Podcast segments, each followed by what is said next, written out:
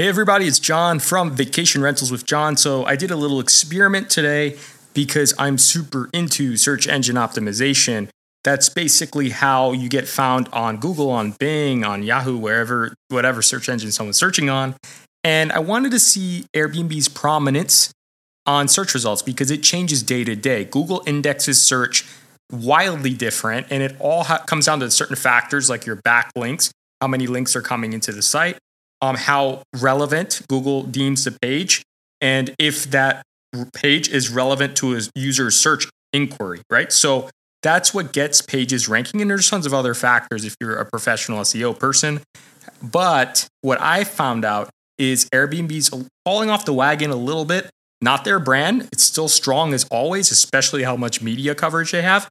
But when I type vacation rentals Orlando just in my market, they're not paying for ads for that word, which is a huge search query. I would wonder why, with their huge budget, they're not paying for it. Maybe they don't need it, but what comes up is holidayhomes.com, Evolve, which is a large listing management service, floridarentals.com, and hometogo.com. After that, you see Google Vacation Rentals. They have three listings, and it's actually trying to get you to enter your check in, check out dates, number of guests, in there and it has a Google map next to it with all the different vacation rentals in the area and the pricing. So Google's really trying to roll out this vacation rental product because they want people booking through them. They control the search engine. They want to get their cut too. And that's at the top, the very top of the page. So after that, you have Vrbo. Vrbo has their result. You have a local property manager after that, TripAdvisor, Home to Go, Expedia, Kayak. Where's Airbnb? Vacasa comes up there.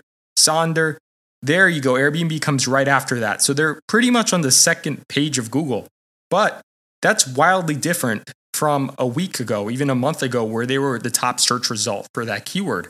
So this all depends on the keyword you're typing. And if you like try different variations of keywords like Orlando Airbnb, obviously Airbnb is going to come up first. That's their brand name.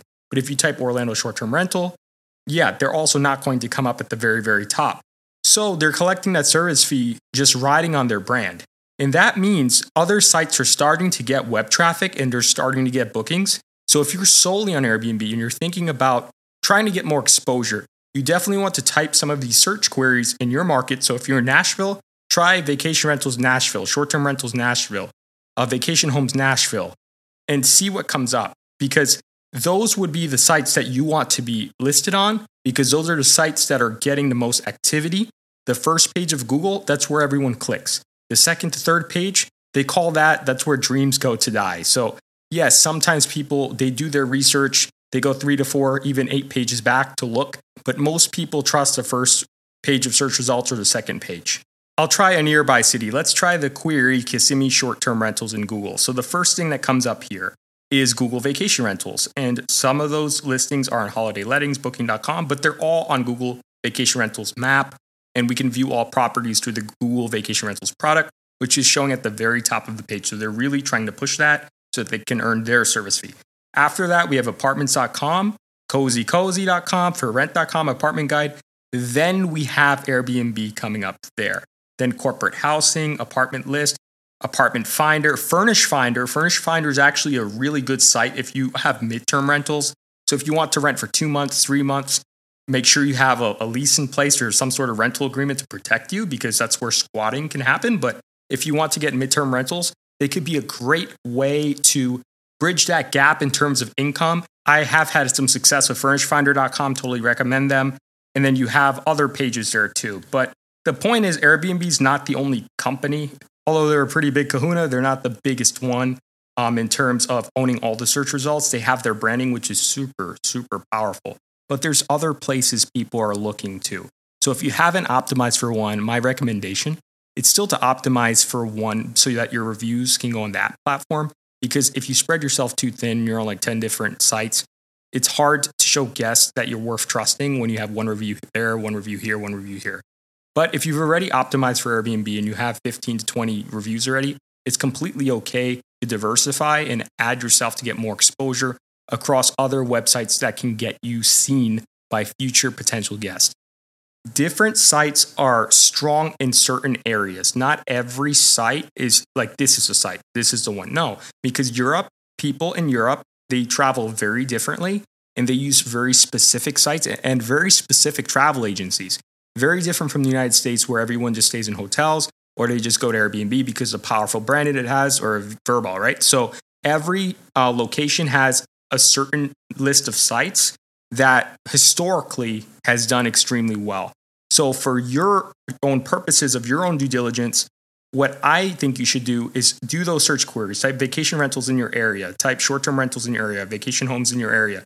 Try these different search queries and look at the most prominent sites on Google search.